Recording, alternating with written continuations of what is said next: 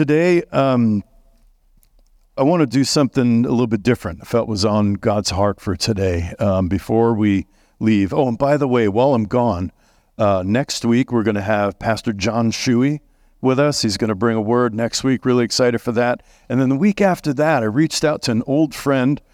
He's a friend, not a friend who's old. I'm not ready. He's about my age, so I'm not ready to confess that.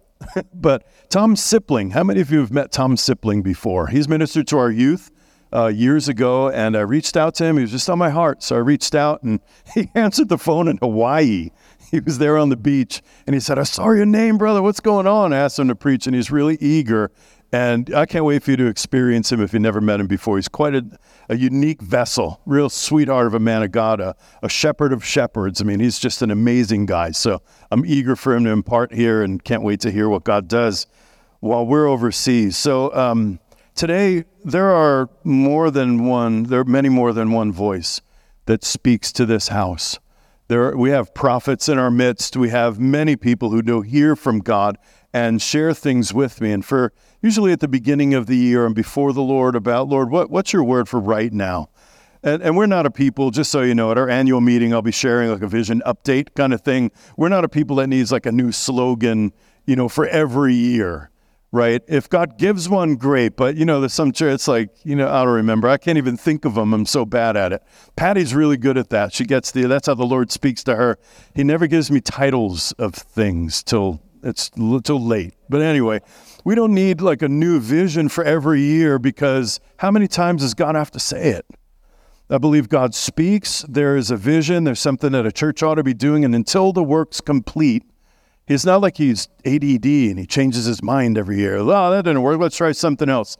So there's certain things that God is always going to be doing. And until we complete, you know, from vision to reality is what we're here for. God speaks. We ought to be able to write the vision or articulate the vision, make it plain so that those who hear it might run with it, right?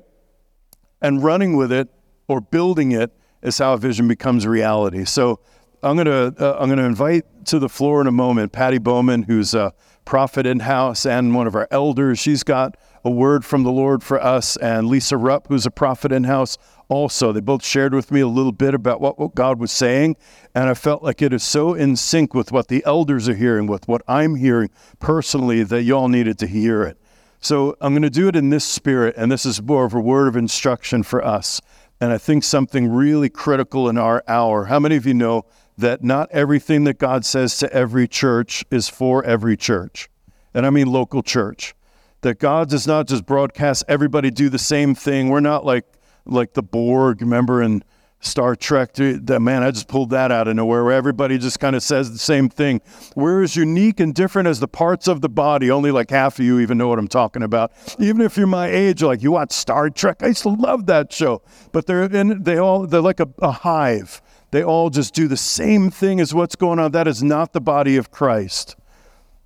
He speaks to a group of people that are joined together, who are going to do things together. And that's why the body is connected according to where the parts function together. Fingers are attached to the palm and attached to the forearm for a reason. Fingers don't work so well if they're right here. It just looks weird and they can't do much. They're attached to each other for the purpose of doing something together. And so in the book of Revelation, we have seven letters written to seven churches. They were all specific churches.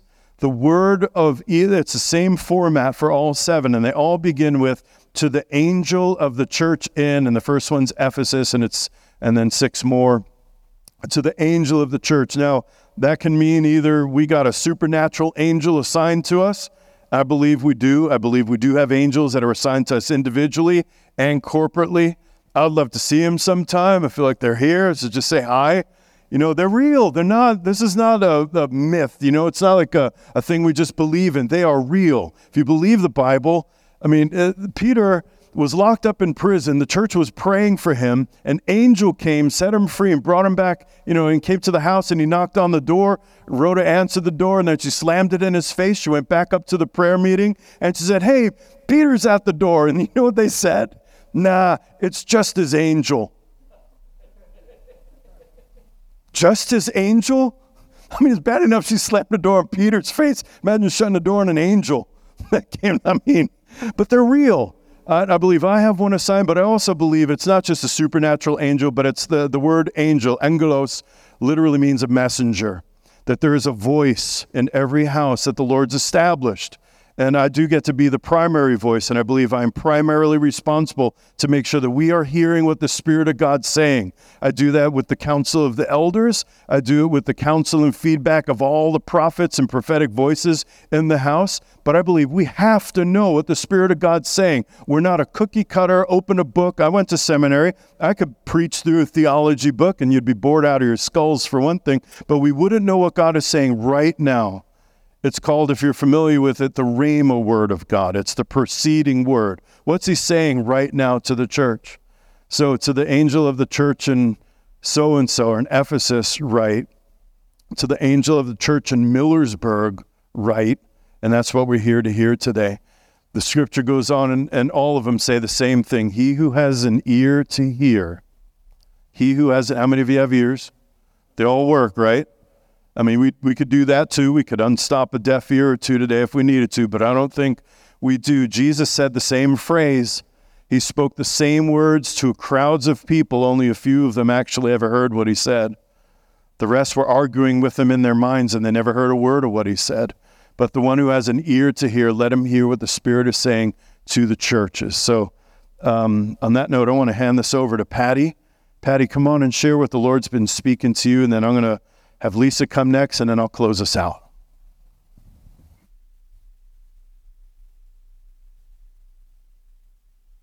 Am I on with the headpiece? Oh, perfect. Thank you. I need my hands. Um, let's just pray. Lord, we just ask for the ears to hear what you are saying. We ask for vision with our eyes to see and behold those things that you speak. And we ask that our hearts and minds would comprehend, not just to hear, but to be transformed and changed in this hour by your word. And I ask for your anointing upon me as I share, Lord, that it would be your equipping, your anointing, that we, the body of Christ, may reflect the image and the glory of you. And we ask this in Jesus' name. Amen. As we were getting ready to move into two thousand four, the Lord began to speak some things to my heart. And I, I know it was for me, but I also feel that I can be transparent before you, knowing that it was for the church as well in this hour. And um, a lot of us, it is, we can say it'll be, not be a new revelation. It'll not be a new truth, but hopefully what I share today is an exhortation and an encouragement for you in this hour. Because one of the things the Lord is saying is, hold fast to me, hold firm to me. two thousand twenty-four could be a wild ride in the physical and in all the things that are going on around us politically, governmentally, but it's also going to be a wild ride in the spirit. Yes. Yes. And this kind of reminds me of a roller coaster. I'm not one for getting on a roller coaster at my age anymore. I don't like the banging and the moving and the kind of sets me off a little, but I would surely not be one of those who would not be clasped in and held firm. It would be a wild ride, and some of you may put up your hands and enjoy the ride, but you're still fastened. You're held in. You're holding firm. And I want you to enjoy the ride that the Lord has for us in two thousand twenty-four, but to be ensure we're fastened and held firm and holding, clasping ourselves to Him. In two thousand twenty-three, it was a time for the Lord to close doors. And at the end of two thousand three, we closed doors to the past. We closed doors to the strongholds of the enemy. We closed doors to generational curses. We closed doors to sins that easily beset us. We closed doors to wrong mindsets and strongholds that didn't align with truth. So those doors in two thousand three were closed to the power of the enemy. But two thousand four holds more doors for us. It holds doors to the present, and it holds doors to the future. So we have to ask ourselves a question this morning. Who is knocking at the door? And we're going to find out that it's a two-fold response, a two-fold knocking. But let's take a look at the first knock. And when someone knocks at a door, they're desiring for you to acknowledge their presence and for you to open up the door and hopefully invite them in. So the first question is this: who is knocking at our door? Knock, knock. Who's there? I am. I am who? I am who I am. The Lord is giving a revelation to us in this hour that He is who He says He is. In the fullness of all His glory, when He spoke in Exodus to Moses, and Moses said, "What should I go back to the people and tell them who is speaking to me, that I'm going to go release them and set them free from captivity?" And the Lord says, "Tell them I am has sent you." And when He speaks of His I am, we might translate it in the English as Jehovah, Lord, Yahweh. And a lot of us would get into His covenant names of um, Jehovah Sabaoth, Jehovah Jireh, Jehovah Rophi, Jehovah Shalom. And it's not so much knowing the compound names of the Lord as head knowledge. It's getting to know Him with heart knowledge and experiencing Him. Because when He says, I am, He's basically saying to us that any need or any circumstance, any trial, any challenge, anything that you will ever face in life, I am the resolution. I am the provision. I am the divine exchange for that. And if you study His covenantal names in the Bible, you will find out that every time He revealed Himself in one of His characters, in one of his in one of his character aspects, His nature, a facet of who He was, it was when the Israelites were facing a crisis. And in the midst of that crisis, as they cried out for deliverance, and most of the time they put themselves into that crisis through their own rebellion and defiance, but His mercy and His grace was sufficient. And as He cried out in the midst of that, He would reveal Himself to them, and whatever need they had, He would lead them into war and be the victor. Jehovah Nissi, come under my banner, I'm the victorious one. He would lead them out of Egypt and take them to the waters of Marah, the bitter waters, and say, okay, before we go on in this journey, you need healing from all the bitterness and the anger of the oppression. I am Jehovah Rapha, the God who heals. He would reveal to them who He was, every need that they encountered in life. And what He's saying to us in this hour is, I am who I am. And I am sufficient to meet every need in the body of Christ and every need that the world has. It is and can and will be met in me if you will seek me and allow me to do that which I decree I am. I am who I am. I am that I am. So He is knocking at the door in this hour, and He's not knocking at the door to the world. He's knocking at the door to the church. And if we look in Revelation, as Pastor Steve just had, I'm going to speak about the church of Laodicea. It's so easy in our world, and the world would love it. And the world has lured, lured, lured the church into a lot of this, is a place of lukewarmness. I'm talking about the church in general, a, a place of apathy, a place of complacency, a place where they're kind of a silent voice. And if the church doesn't speak, that's, that's perfect for the things of the world, for then truth is not heard. But the Lord says in, in um, Revelation three, He says to this church in verse fifteen, I know your works, but you're neither cold nor hot. And I could wish that you were cold or hot. So then, because you are lukewarm, because you are complacent, because you are apathetic, because you are silent, he was, says he would go on that he would spew you, vomit us out of his mouth. And I'm not saying this in any condemnation to Hillside. I'm talking about the church in general. And I'm just saying that the Lord is calling us to awaken in this hour to who He really is. do we really believe who he says he is? I am who I am, sufficient for everything. And this is what he says then in Revelation three, verses twenty to twenty-two. Behold, I stand at the door and knock. And if anyone hears my voice and opens the door, I will come into him, and I will dine with him, and he with me. And to him who overcomes, I will grant to sit with me on my throne, as I also overcame and sat down with my Father on his throne. And he who has an ear, let him hear what the Spirit says to the church. They had become lukewarm in their love, in their faith, in their ministry to the Lord, a church that had grown complacent. And as we hear him knocking at our door in this hour, what will our response be? Will we open the door? And it's one thing to open the door and peer who's out there. Oh, it's you. Just like with Peter. You know, he knocked on the door because they were praying for him to be released from prison. And they knocked, and he knocked on the door to where they were praying at the gate. And the servant like, oh, it's Peter. And she shut the door. And she went back in and like, you're not going to believe this, but he's out there.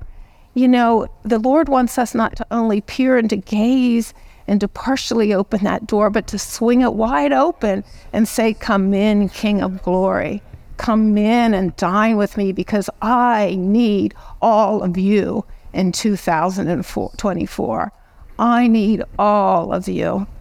So he's asking us if we're going to swing wide the door and if we're going to invite him in.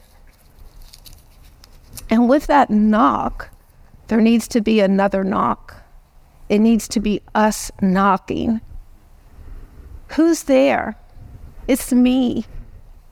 Me who? I, in I am.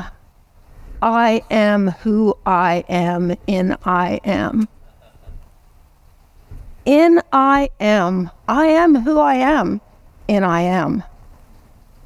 This is a revelation for me, us to walk in the full identity, the full authority, the full revelation of who we are in Christ. A knock and a cry to become all that he says and has called me to be in him. And Luke nine is kind of the scripture he gave me for that one. And here's where it says in Luke nine, he's speaking to us now, the Lord, and he says, so I say to you, ask, and it will be given unto you. Seek, and you will find. Knock, and the door will be opened unto you. For everyone who asks receives, and he who seeks finds, and he who knocks, the door will be opened unto him. And when it talks about asking here, A S C, ask, seek, knock, it's not a once and a done thing. It is a perseverance of a diligence to be asking, to be seeking, to be knocking. The Lord is kind of like a mystery, and deep calls to deep, and those that diligently seek him will find him. The scripture says in Hebrews eleven six, for without faith, it's impossible to please God. For if you believe that he is, you must believe that he also is a rewarder of those that diligently seek him. So we're called to keep asking, to keep seeking, to keep knocking. And why am I doing this? Because I invited all of him into me. And now I am giving all of myself into him. And he'll open wide the door and allow us in. But it's an exchange. I receive all of him, and I give him all of me. Okay. So um, he goes on to say, if the son asks for bread from, um, if the son asks for bread from his father, would he give him a stone? Or if he asks for a fish, would he give him a serpent instead of a fish?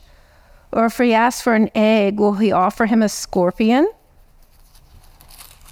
If you then, being evil, know how to give good gifts to your children, how much more will your heavenly Father give the Holy Spirit to those who ask him? And I assure you that we cannot do these things in and of ourselves.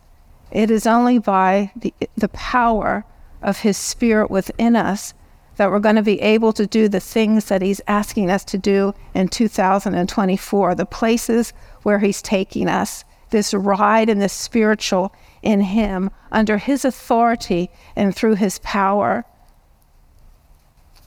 Knowing that I am in a diligent pursuit of Him in this hour. Knowing that in Him I can minister to the body of Christ and to the world around me.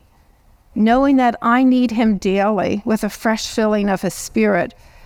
The baptism of the Holy Spirit is kind of not a once and a done thing either. It's a daily filling. It's kind of like the virgins. You don't want to be like the virgins that are found without any oil left in their lamp. It's a daily refreshing, a daily communion, a daily fellowship with the Lord and asking for the filling of His Spirit, knowing that under His authority and by His Spirit, I can fulfill all that He asks me to do, which took me to Isaiah sixty-one, one through four. We can't do this without all of me in the Lord and all of Him in me. For the Spirit of the Lord is upon us, because the Lord has anointed each and every one of us who are in Christ. He has anointed us to go and preach good tidings to the poor. He has sent us to go and heal the brokenhearted, to proclaim liberty to the captives and the opening of the prison door to those who are bound, to proclaim the acceptable year of the Lord and the day of vengeance of our God, to comfort everyone who mourns, to comfort those who mourn in Zion, to give them beauty for ashes, the oil of joy for mourning, the garment of praise for the spirit of heaviness, that they too might be called trees of righteousness, the planting of the Lord, that He would be glorified thereby. And we shall rebuild the old ruins. We shall raise up the former desolations. We shall repair the ruined cities. So I ask you, in two thousand twenty-four, who's knocking at the door? In two thousand twenty-three, we closed the door to the enemy. But in two thousand twenty-four, there's doors to be opened. And we need to say, who is knocking at the door? I am knocks at the door, and we are called to knock at the door. That this King of glory may come in. And when Moses Um, asked for the Lord to reveal Himself, He revealed His glory to him, and His glory is the fullness of who He is. And we carry the fullness of the Lord in us, and we also are a part of that glory in this hour, the glory of Him in us in this hour. And He is the King of glory. He is the Lord, the Lord God. He's gracious and merciful. He's long-suffering. He abounds in goodness and truth. And I'm just going to read to you and close with this from Psalm twenty-seven. No, I lied to you. It's Psalm twenty-four. And it says, "We are Jacob, the generation of those who are seeking Him, who seek His face." And then it says, "Salah, so be it. Amen. Lift up your heads, O ye gates," you church, "and be lifted up, you everlasting doors, and the King of glory shall come in." Who is this King of glory? He's the Lord strong and mighty, the Lord who is mighty in battle. "Lift up your heads, O ye gates. Lift up, you everlasting doors, and the King of glory will come in." Who is this King of glory? He is the Lord of hosts. He is the King of glory. Amen. So in this hour, may you have ears to hear who knocks at the door. Yes. Good, yeah, thank you.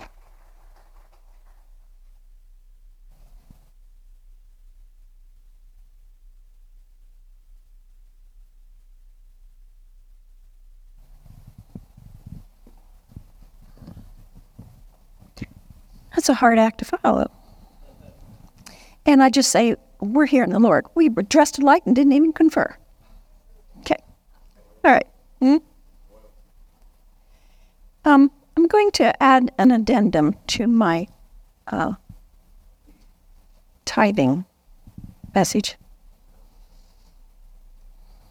I told you that he rebukes the devourer, and that God gave me a really personal example. I feed the ferals, and I have a little guy, a big guy, that's been coming. And uh, he got startled with me or just an anxiety attack the other day. And uh, he clamped down on my arm, and it was severe. And I didn't react to him, even though he didn't let go. And uh, my arm became paralyzed. I couldn't, could not uh, move it. I couldn't rotate my hand or my wrist without tremendous pain. Still had to go shovel and go to work. Until I got home, I wasn't unbuttoning my shirt. I had to use my teeth. And I thought, okay, you know what? I need to get, I need to get this looked at. It's going not. It's going south. It's going south in a big time. And she, the doctor, uh, these are special pens that you mark the skin with. And I had, this had come to mind that that was part of the reason I was going. There is a disease you can get from a cat bite that if it's not treated hard and, and uh, medicated extremely well, you will die in a couple of days. And um, that's why she outlined it, and I knew it because I was to watch it and, and so forth. And I just want to tell you, sometimes we don't necessarily, I mentioned it, we don't necessarily know how the Lord rebukes the devourer. But I'm getting, you know, she agreed with me that he hit the nerve. And so this is why I couldn't move it and, and uh, had tremendous pain and so forth. But I seriously believe because of the redness and the spread of it, that that was on the way. But I'm a tither. I'm a tither. And he does rebuke the devourer. All right, so let me get into the word. I don't uh, do New Year's resolutions. I don't ask the Lord, what's new for this year? No, I don't. And uh, so it took me by surprise when he said to me more in twenty-four.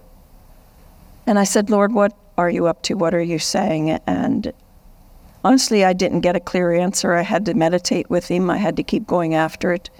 And Uh, I started sensing, I, I hear you, I hear you, I hear what you're saying.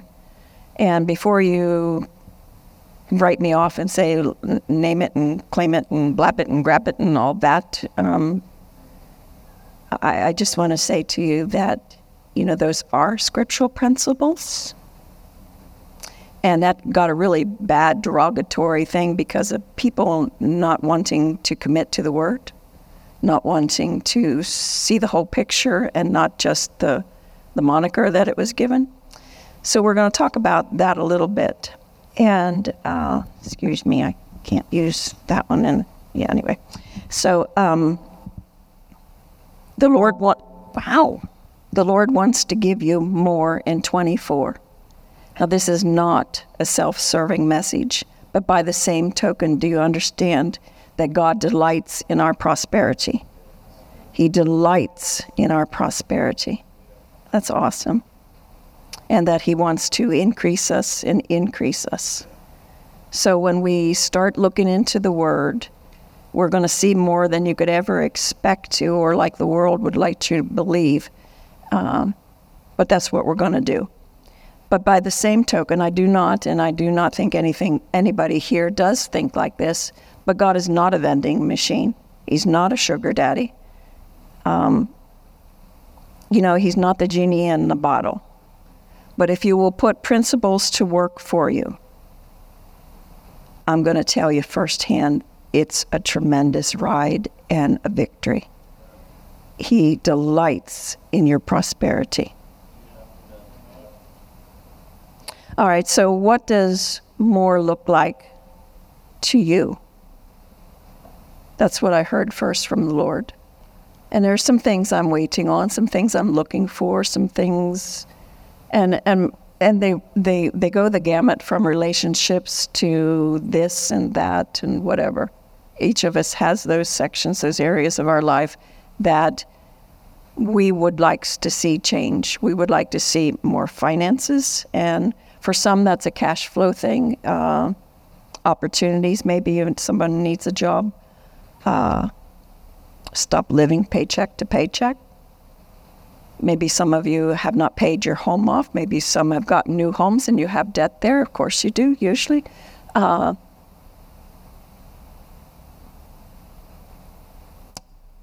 I'll leave that alone. All right. Sometimes uh, we haven't started a, in a savings account, or we need to add to that to have a healthy cushion, if you will, for emergencies and things that come up. And then there's the one that's awesome. And we sometimes, and I did purposely put this last, more money to give away. What's God's projects?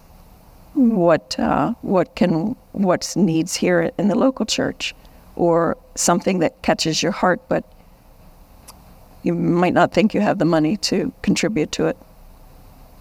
Health's another area. Had a conversation this morning. Um, you know, we're getting older, and um, my word is, He renews and restores your health, and He renews our youth. Things don't fall on us, though. I want to tell you that, that no matter where we are in our spiritual walk, nothing falls on us. You have to go after it. You know, when, when Patti said, who's knocking? What's our answer? What are we going to do about it? Are we going to open the word fully, the door fully to the answer, or are we going to shut that door? Relationships. Uh, some people need relationships restored. And um, sometimes we have estrangements. I don't think anybody can say that they have the perfect marriage, that there's not areas to work on or a continual uh, desire to make each other happy and, and contented. What can I do for you? What can, you know? So there's areas there. Spiritually, you know, we want to manifest the gifts of God. What are we doing to work towards that? Do we know our calling? What God's called for us to do? Our, our place in the body? How about more wisdom in natural situations, understanding and God's perspective so that we can do what He wants to do the way He wants to do it? Probably a really good one to start with is hearing God better, making sure that you understand Him and what He's saying with the intent. Sometimes we can hear the words, but we have to have His heart on how to say and what to say when. I'll hit home here a little bit. Committing to a life group. Um, I've been thrilled to be part of Chandler's. There's others that we have and more starting. Please get yourself hooked up. It's worth the time. It's worth the commitment.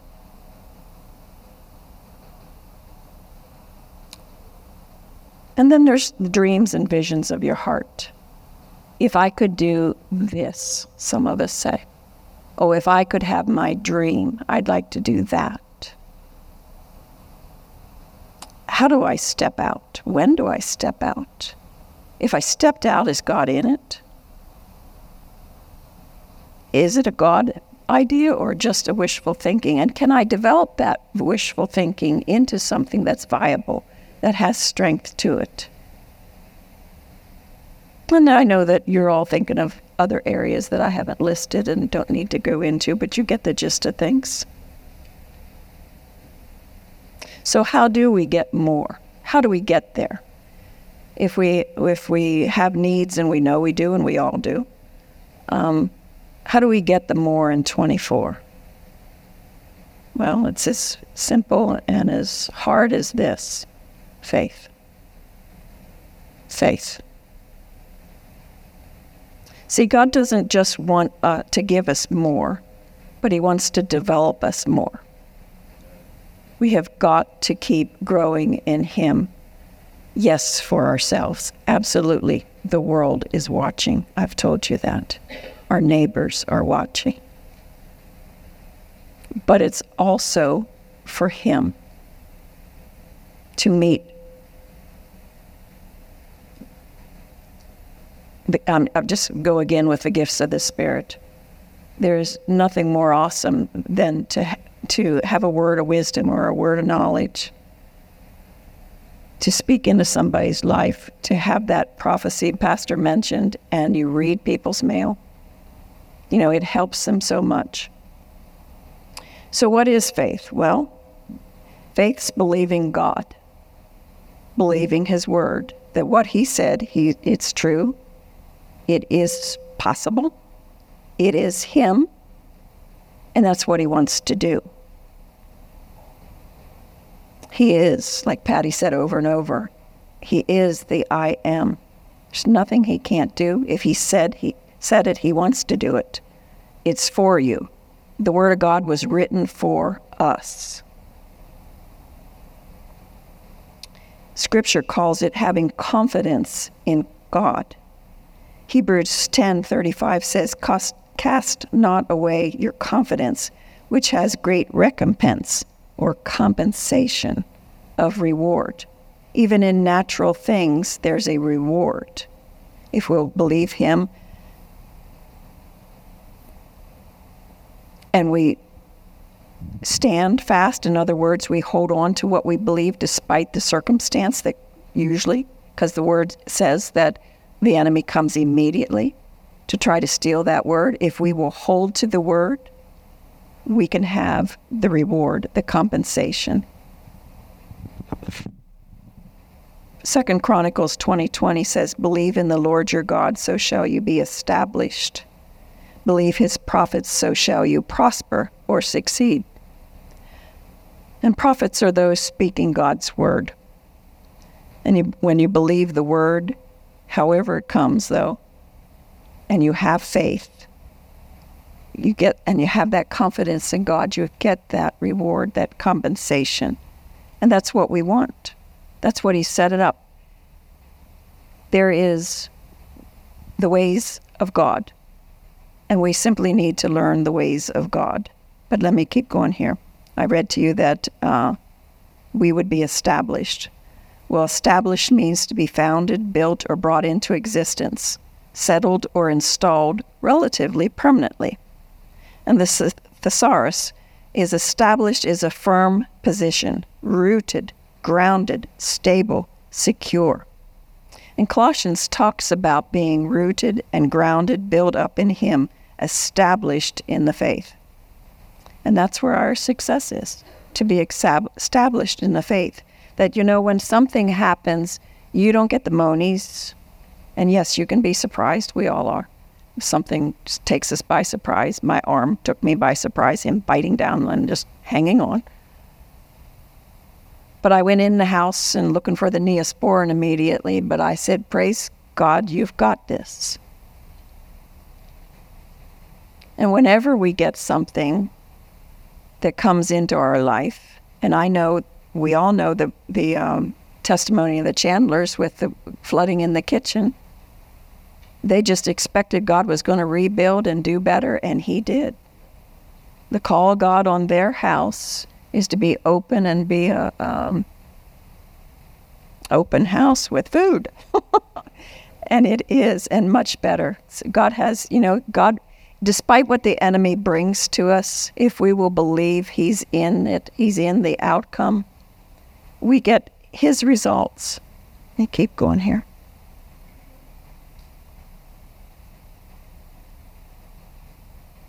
You know, when we go to different places, I used to pass Front Street to the mansion every morning. And uh, and you can think of your own places where you pass or you've been to on vacation, and they'll say established, and then maybe the year. Or um, it doesn't even have to be. I've seen homes that aren't established that long, and they'll have a nice plaque on their the corner of the house or something. But when you know that it's an established business, and you see the date, and maybe it's one hundred years old, maybe it's fifty years old, you know that they're making it. It's working. Uh,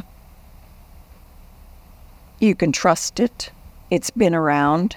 they've taken the weather and come out on the other side. They're still there. It's still going. Well, that's what established is for us. When we get established in the Word, we're going to make it. We're going to, it's going to work. We're going to be around. We're going to show that uh, we're de- the Word is dependable and stable. So how do we believe for more? How do we use our faith more?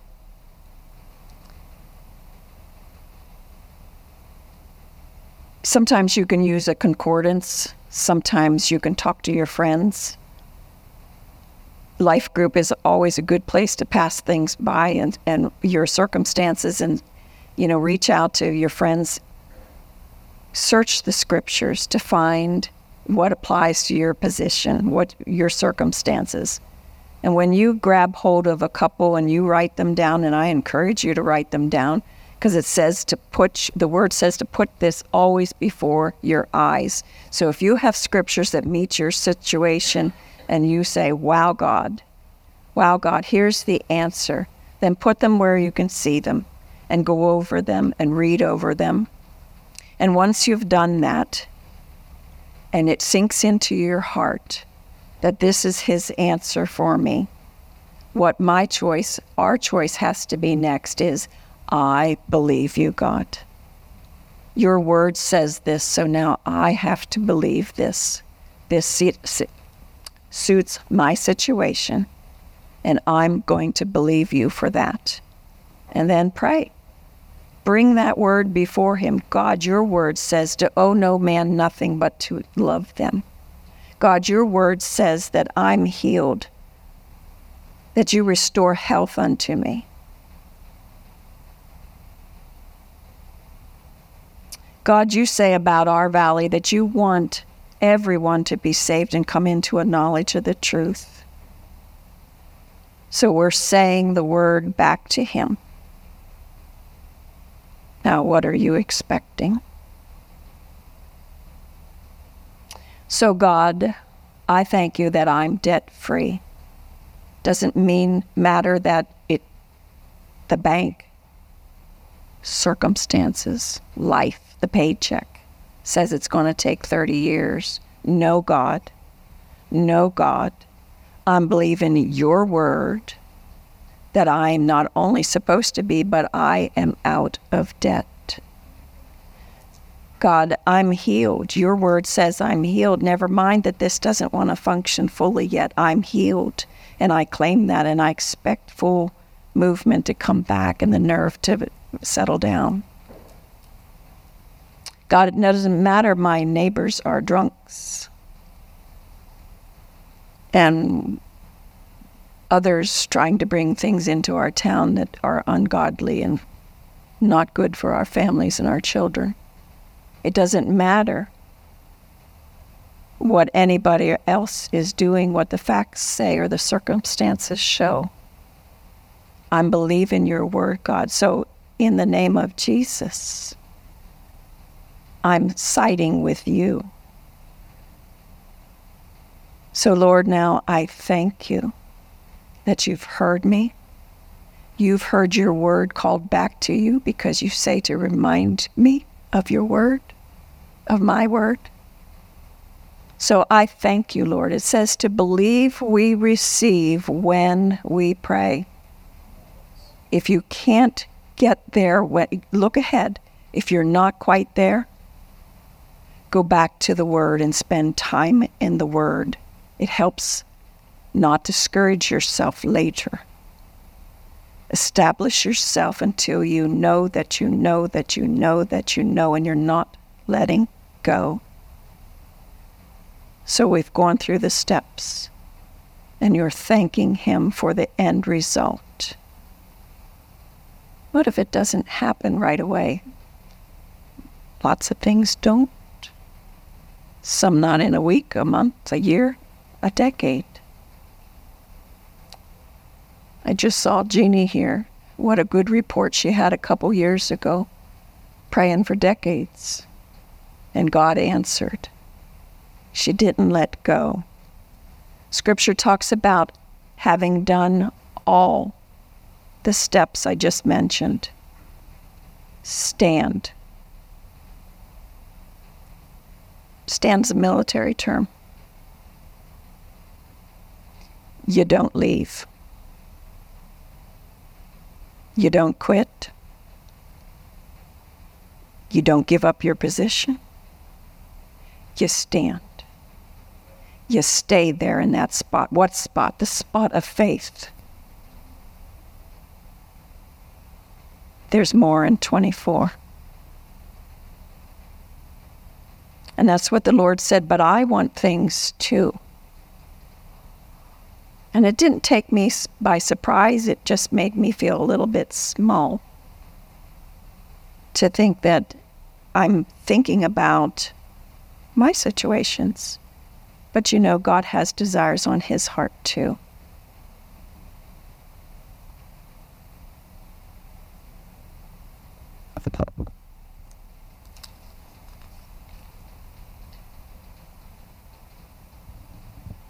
He wants to manifest himself more.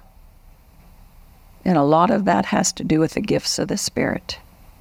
Not only being filled with the gifts of the Spirit, but manifesting the gifts of the Spirit. And for that, you're going to have to practice, and you're going to have to be willing to feel foolish and to maybe look foolish. Not to say that you are, but just what you're going to feel like. This is out of our league. This is a spiritual league. We have to get into God's way of doing things, and it's not our natural. It can become our natural. The supernatural can be natural, but we have to work to get there. God wants to pour out more. Do you know, when we were having the the first um, living room worship, I don't get visions very much. But I could see lights going on here and there and here. And we were worshiping the Lord. And I thought, oh. And I, I honestly, er, earnestly looked, knew right away what this was.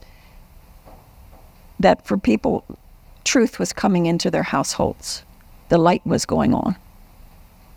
But as we worshiped, I saw more and more and quicker. Lights come on. And I believe with all my heart that if we will step up the pace to hearing God, to walking in the Spirit, to manifesting the gifts, He will too.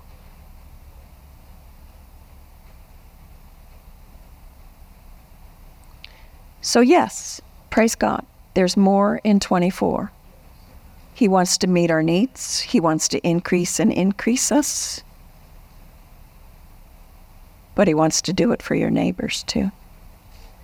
He wants to do it for our valley. And I have committed myself, having heard some testimonies uh, online of how God had set up communities and towns, and then God spoke to them to go. And there were some people praying for their area.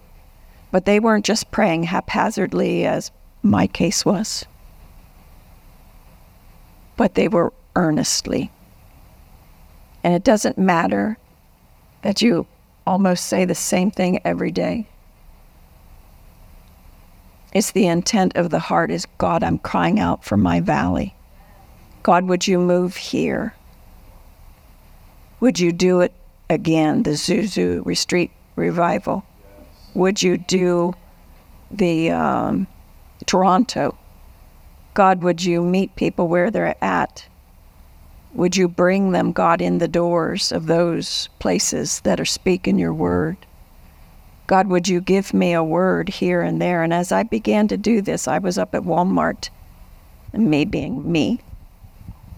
Somebody ahead of me just walking past when I had just finished checking out had a Christmas tree on their cart. And I had just been over to Goodwill.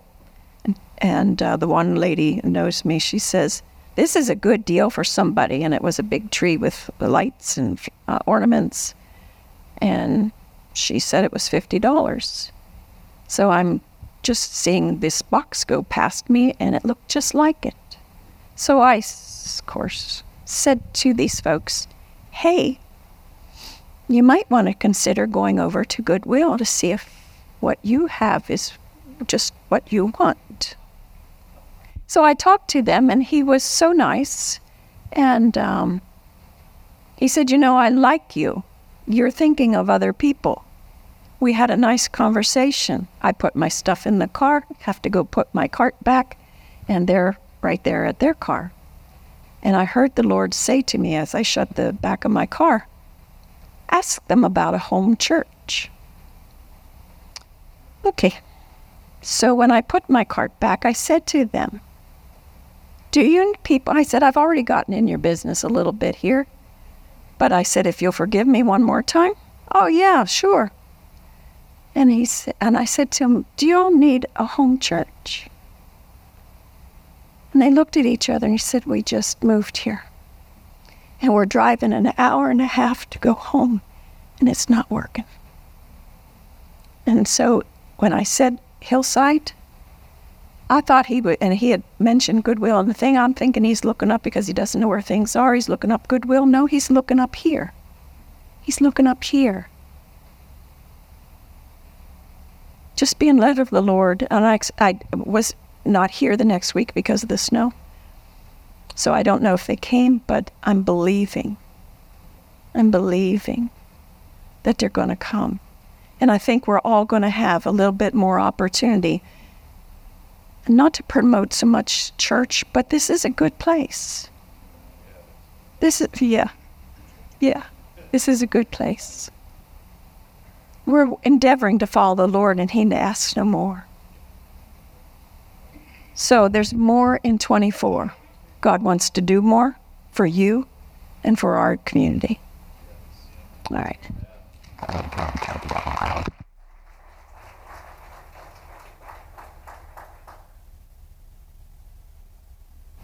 Praise God.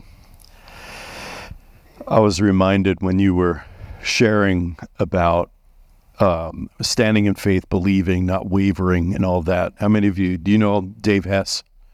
I think it's been a while. I've been having a harder time getting him here. He's much more in demand around, but I'll get him. He had really severe cancer, almost died from it. And uh, some people came to the hospital to encourage him while he was there getting chemotherapy. And I mean, they, they were to the point at one point they gave him less than a day to live. And people would come in, and some of them would come saying, you know, I hope you're doing okay. Don't worry, we'll be there for your family if you die. I mean, things like that. And he's he's laying in bed, you know, racked with pain and all this kind of stuff, and, you know, all dizzy from the medications and whatnot. And, and people coming and saying that. And he was believing, God, I'm going to be healed. I'm getting up out of this bed, and I'm going to go home and finish my life with my church and with my family. So they put a sign up on the wall that said, no wimpy prayers. If we ask, and we pray, and we say, God, I pray that you'll do this, but just in case you don't, I got my backup plan ready to go. That's not the faith that we're looking for. We're looking for people who are ready to go in face first, dive in, and trust the Lord. And and many of us have experienced disappointment. So what? I've been disappointed. You've been disappointed. Does the Word of God change because we've been disappointed? Not a bit. Well, I'm going to wrap something up here. The elders uh, were together the other night, and I shared something that's been stirring in me for quite a while. I, I got to tell you, we have a phenomenal eldership here. Do you know that? If you don't know all of the elders yet, get to know all of the elders. Like, invite, there's Vaughn in the back over there. He's so quiet and so sweet and so gentle. Very few people even know. I mean, I say very few people. There are a lot of people that don't even know that he's an elder. But five minutes with that man is like Jesus for five minutes. I'm telling you, there is such a richness in that man and a life. And he's got a lot more to say than you, you'll hear over this microphone. But he is a powerful sweetheart of a man of God.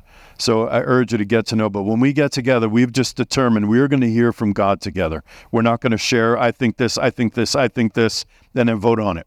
We're going to hear from heaven together as a group. We're going to sit until we hear from Jesus.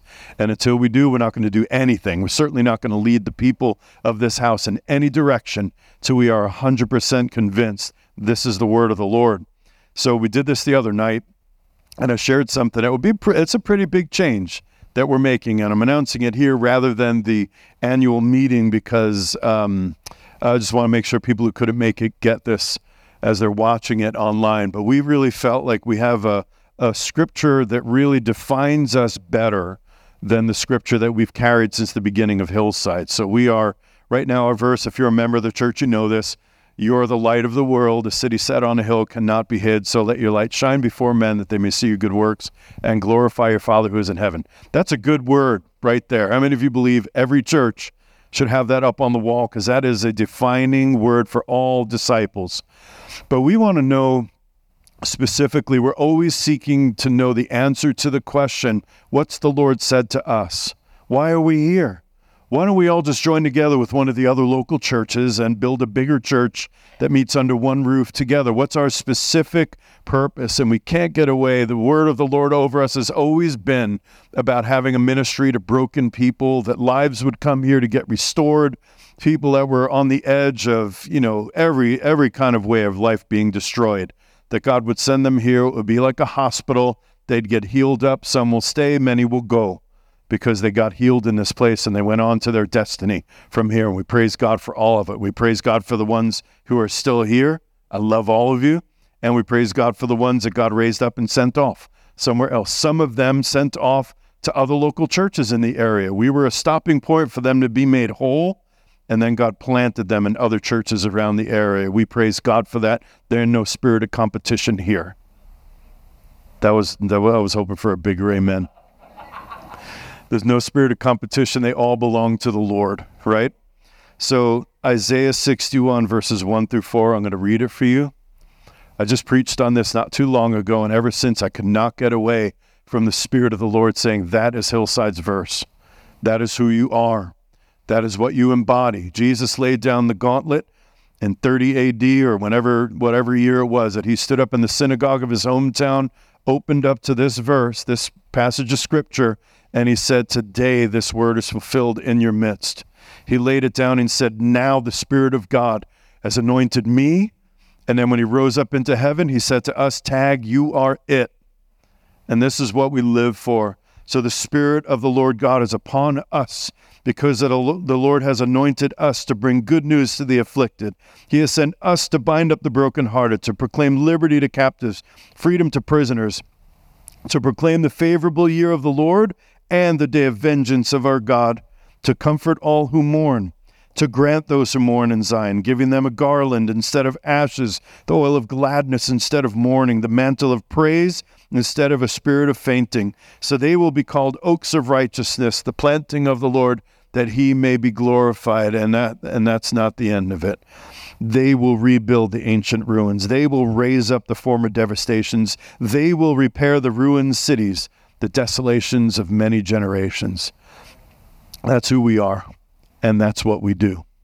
That's who Hillside is. So if you're a part of Hillside, whether you're a member or you're just hanging out, checking to see, is this where I want to get rooted? Is this the place that Jesus has set me to get rooted? You do know that that's the most important thing to know in determining what local church should I be a part of.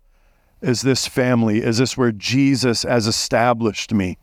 It's not based on, do I love the worship? Do I love the preaching? Do I love just the people there? All those are important. Do they have ministry for my kids and for my youth? That's not, those aren't the most important questions. The most important question, we're going to stand in front of Jesus one day and we want to be able to answer, I set myself in the place you established me. And I didn't just go and serve myself by going where I felt my soul needs were met. That's what it means to be part of Hillside. This is an all hands on deck church. So I'm going to exhort you and give you homework. I'm allowed to do that, right? Paul says it's all right. And that's all I need. Paul and Jesus, man, I, you know, go to the ends of the earth with those two. Here's your homework.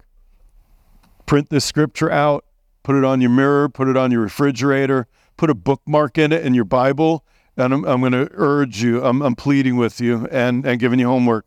Read it, memorize it, get it deep into your spirit, and then begin to do all the things you heard the word of the Lord just now. Begin to pray this and see and say, Lord, I believe I'm going to see this with my eyes. I believe no longer am I going to minister to a broken life over and over and over and over again, only to see them spiral into deeper brokenness. No, no, no. The Spirit of the Lord God's upon me because I'm bringing good news that's going to turn those beauty into ashes, that's going to take that spirit of despair and turn it into praise instead. That's what I'm going to see. Begin to pray and believe, God, you're, you're on me, and your spirit never fails. Your spirit never fails. And so, God, anoint me like this, and I'm going to see these things happen. Then I want to ask you this, this question.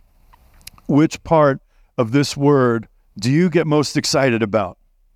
Like, what part of it gets you all like, man, I can't wait to do that. Uh, don't don't let it be the day of vengeance of our God, all right? Like, you don't have a table flipping ministry, okay? That's like one in every once in a while, and that's not our proclamation. We believe that God will take vengeance on everything that hurts and harms his kids, all of his people. But that's, vengeance is mine, saith the Lord.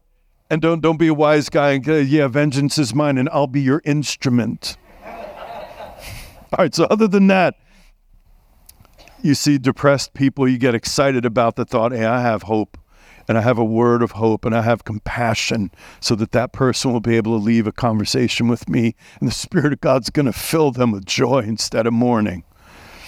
I love getting around heavy people, maybe you say. I like actually that that grumpy guy that works next to me at the, the cubicle or the the window thingy next to me, or I don't know how, the, how it works over there, but I actually don't get frustrated at that guy. I love working with that guy, and I can see what he's going to be like when he gets filled with God and when Jesus makes him a happy person. Again, and I could see it before it happens. Maybe that's you.